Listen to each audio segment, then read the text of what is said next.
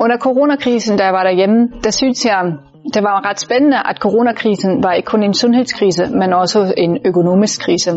Og, og derfor begyndte jeg med en lille interviewstudie, uh, hvor jeg har undersøgt, uh, hvad, hvordan kommunikationsbranchen oplevede det her økonomiske krise.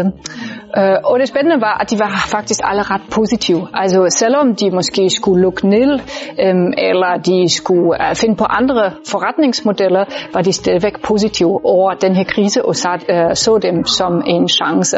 Og derfor fandt jeg på sådan five uh, lessons learned, altså hvad har vi egentlig lært uh, under den her første nedlukningsperiode. Og uh, som første punkt er det meget, meget vigtigt, at man får styr på, på sine processer. Altså det har jeg hørt fra alle uh, interviewpartneren, at det er meget vigtigt, at man kigger på sin kerneforretning og siger, hvad er der egentlig, hvad laver jeg egentlig? Altså hvem er det, min virksomhed øh, er? Øh, og den anden punkt er meget vigtig, som er måske også lidt mere overraskende, at man styrker innovation. Fordi sådan en krise, den udfordrer egentlig nogle processer, som skal være nye. Øhm, vi går ikke tilbage til det gamle normale, men der opstår sådan en eller anden form af nye normale. Øh, så det er meget vigtigt, at vi tænker innovativt, øh, og vi lægger vores processer øh, om på, på en måde, som styrker innovation.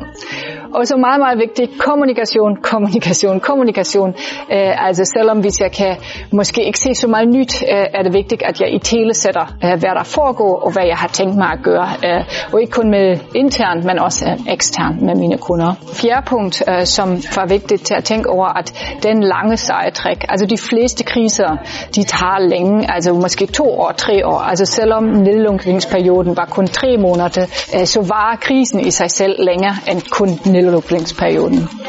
Øh, og den sidste punkt er et citat af en af mine partnere, som hun havde sagt, never waste a good crisis. Så det vil jeg se i starten, at det er meget, de var meget positive, og sådan um, at vente om til noget positivt. Altså prøv at få din forretning uh, til at finde nye veje eller nye fokuspunkter. Uh, så det var den ene del af studiet. Og nu enden, som jeg synes var særligt øh, spændende, og som jeg vil gerne undersøge lidt vildere, var, at de fleste interviewpartnere har sagt, at de bruger nu digitale medier, uh, og, og øhm, for for eksempel for at holde et møde, Zooms eller Teams, men at det er meget effektivt.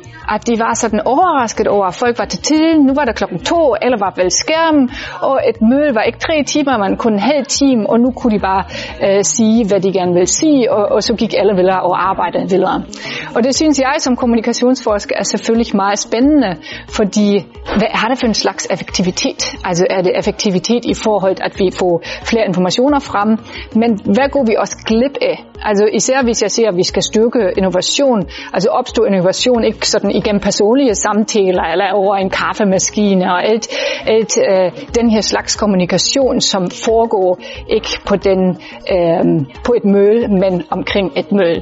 Så det kunne jeg virkelig godt tænke mig at undersøge videre, at hvad betyder den her nye tankegang af effektivitet, og at alle, som jeg har jo snakket med manager, at de synes, det var helt fantastisk, at vi er effektive, men hvad synes egentlig medarbejderne omkring det, hvad synes kunder omkring det, og hvad gør det med vores samfundsstruktur, øh, at vi er så digitale også i arbejdsverdenen nu.